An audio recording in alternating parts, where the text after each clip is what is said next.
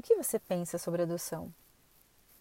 Em algum momento, todos nós já ouvimos falar ou pensamos algo a esse respeito. E palavras como abandono, frustração, rejeição, medo, fragilidade e preconceito são apenas algumas das que permeiam esse tema e a vida das pessoas que adotaram, que querem adotar ou foram adotadas. Nas experiências que vivemos com a adoção de nossos filhos, escutamos frases que nos intrigavam, às vezes assustavam, e nos fizeram ter vontade de falar mais sobre elas, para entendermos o que de fato estava sendo dito e então conseguirmos desconstruir preconceitos sobre uma família construída pela adoção. Eu vou compartilhar aqui três dessas frases para que possamos pensar juntos e, quem sabe, rever alguns dos nossos preconceitos. Primeira, primeira, abre aspas. Nossa, como vocês são bons. É muito bonito esse gesto. Sabe que eu já pensei em adotar uma criança? Tem tantas por aí precisando de ajuda, né? Fecha aspas. Por que será que adotar é visto como um gesto de caridade e de fazer o bem? Você se reconhece pensando assim?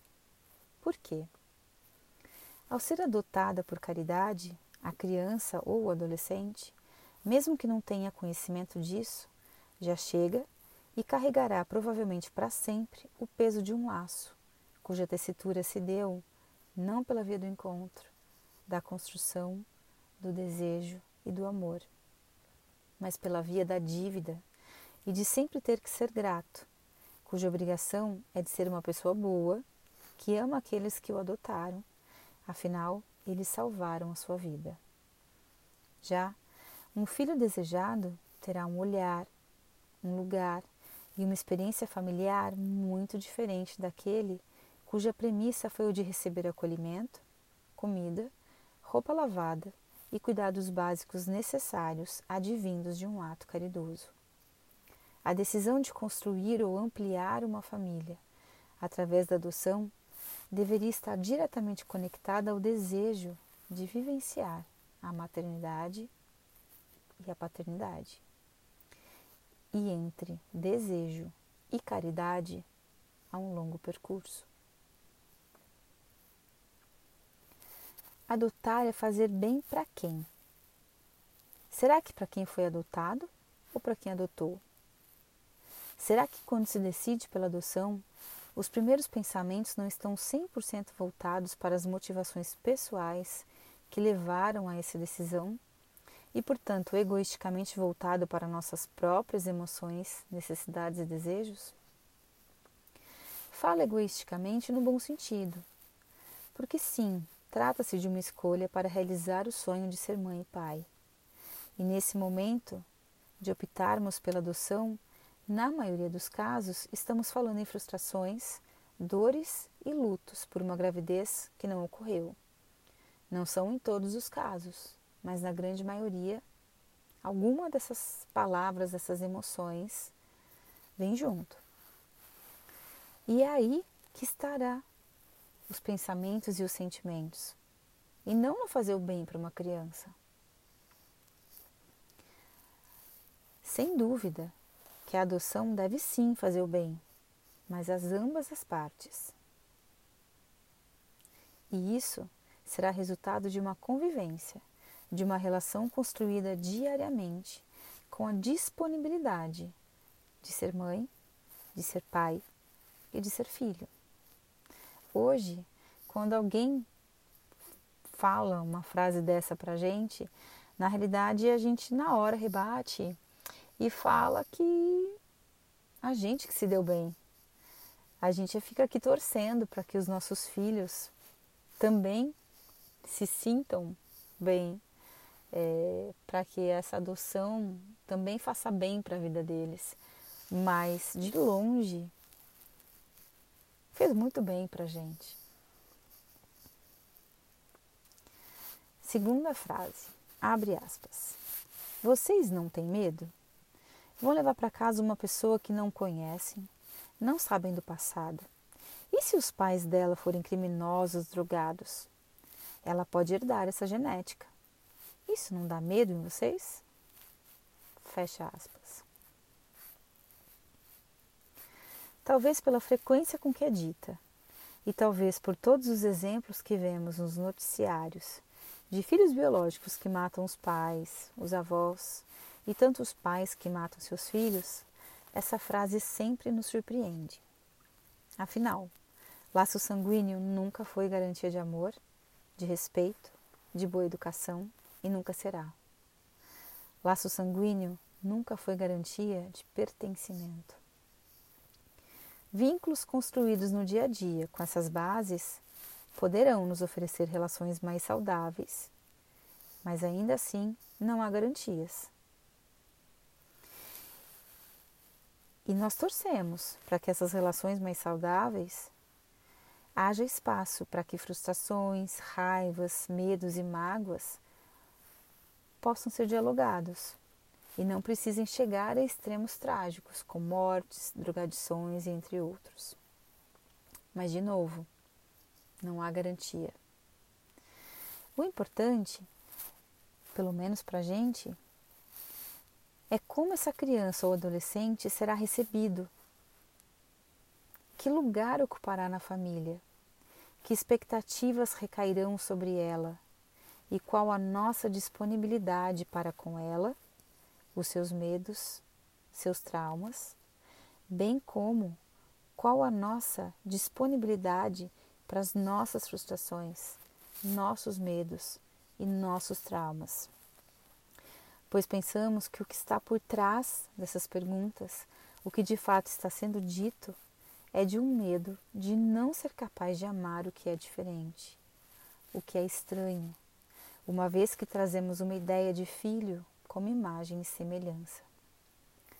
Diante dessa colagem enraizada em nossa cultura de filho como imagem e semelhança, torna-se coerente perguntar: como você vai amar um filho diferente. Mas a questão é que somos diferentes. Sendo geneticamente familiar ou não, a diferença está posta. Cabe aos pais e a esse filho encontrarem traços de semelhanças entre si, para então se enlaçarem e tecerem uma vida amorosa e familiar juntos. E esses traços, eles surgirão de uma convivência. A convivência gerará semelhanças. Não serão físicas, mas serão de gestos, de modo de falar, de se portar, de olhar e tantos outros. Traços que serão transmitidos, tornando esse pertencer muito verdadeiro, de se sentir e de se ser em família. Me conta, quantos filhos biológicos extremamente diferentes de seus pais não encontramos por aí? Será mesmo que maternidade e paternidade tem a ver com genética? Ou tem a ver com as relações vividas diariamente? Terceira frase, abre aspas. Tem tanta criança abandonada e precisando de uma casa, e fica essa demora e burocracia para alguém conseguir tirar uma criança da miséria. Fecha aspas. Quando a gente está numa fila de espera, é muito chato ouvir essa frase. Primeiro, porque nós estamos numa fila e o tempo ele não é da ordem cronológica. Você pode ficar seis meses na fila, você vai pensar que essa fila foi uma eternidade que demorou um século para passar. Então não é legal nesse momento alguém vir e falar assim: pô, tem tanta criança passando fome aí, por que estão demorando para te dar uma criança? É, e segundo, quem fala uma coisa dessa não sabe muito do que está dizendo, porque na realidade essa frase denuncia o pouco que sabemos sobre a realidade dessas crianças e adolescentes. É claro que existe uma burocracia, que ela é gigante e que os processos são sim demorados. Mas o que eu quero apontar aqui com essa frase é que muitas das crianças e adolescentes que estão nos SAICAS, nos abrigos, elas não estão para adoção. Elas possuem famílias que por algum motivo, e existem vários, elas não podem ou não conseguem ficar com seus filhos.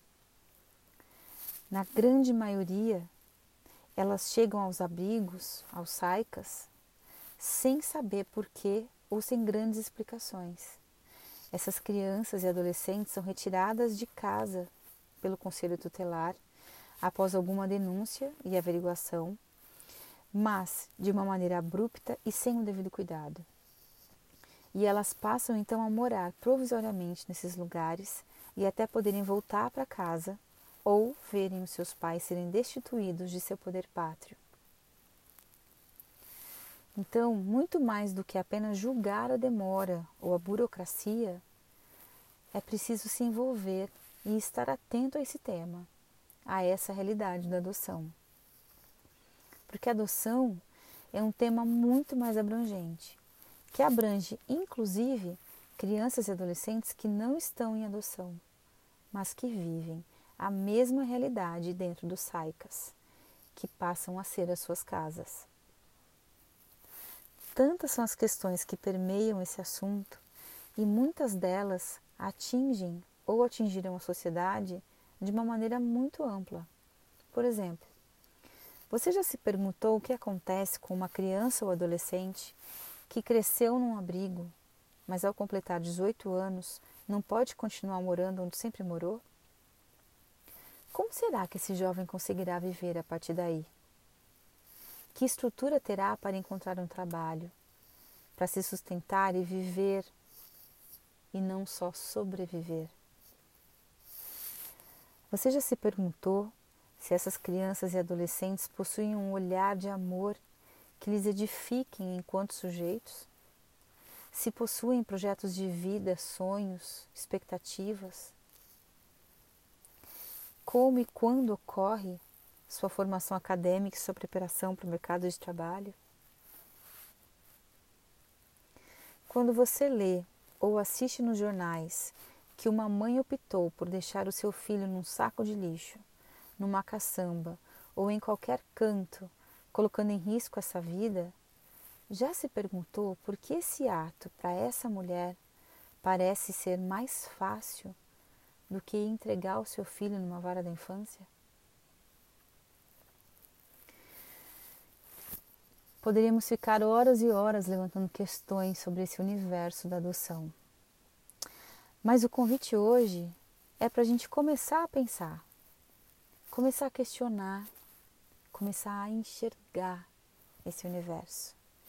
E então compartilhar questões de ordem social, de ordem do particular, na tentativa de aprender, de construir e reconstruir ideias e opiniões sobre a adoção.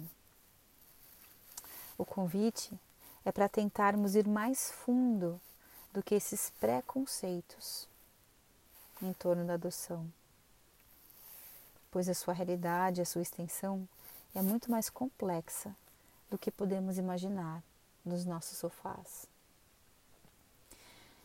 Então fica a pergunta: o que você pensa sobre adoção? Vamos repensar juntos?